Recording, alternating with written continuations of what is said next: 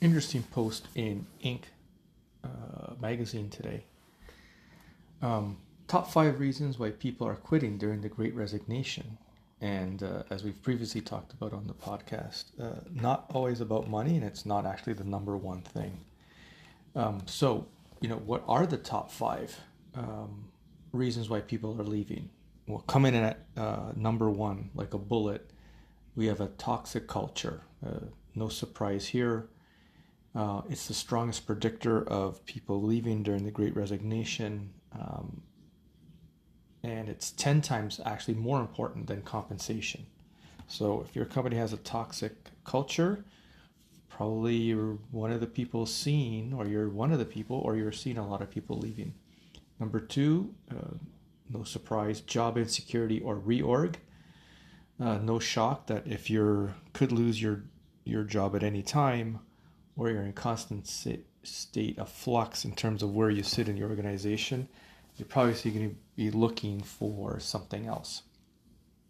Now, this one's a little bit interesting coming in at number three high levels of innovation. It's um, interesting because it's pretty much not intuitive. You would think high levels of innovation, people would want to stay, but they found that the more positivity, positively employees talked about innovation at the company, the more likely they were to quit.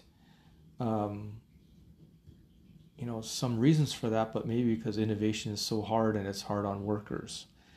Um, it's interesting and inspiring, but it's also uh, hard to always uh, be in that innovation mode and could lead to burnout.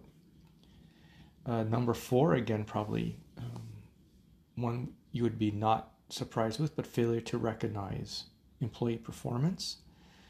Um, if your company fails to distinguish between high performers and people who are just uh, getting by, just doing their job, not really interested, um, you're probably going to see those superstars or the high achievers move on to companies that actually uh, recognize and reward a good performance.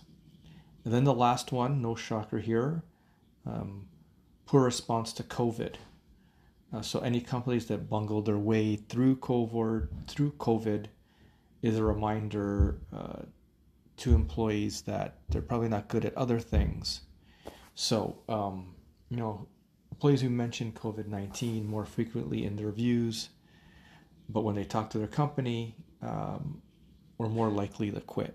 So those are the top five. Any surprises? Anything uh, that you think that Inc. missed? uh, let me know.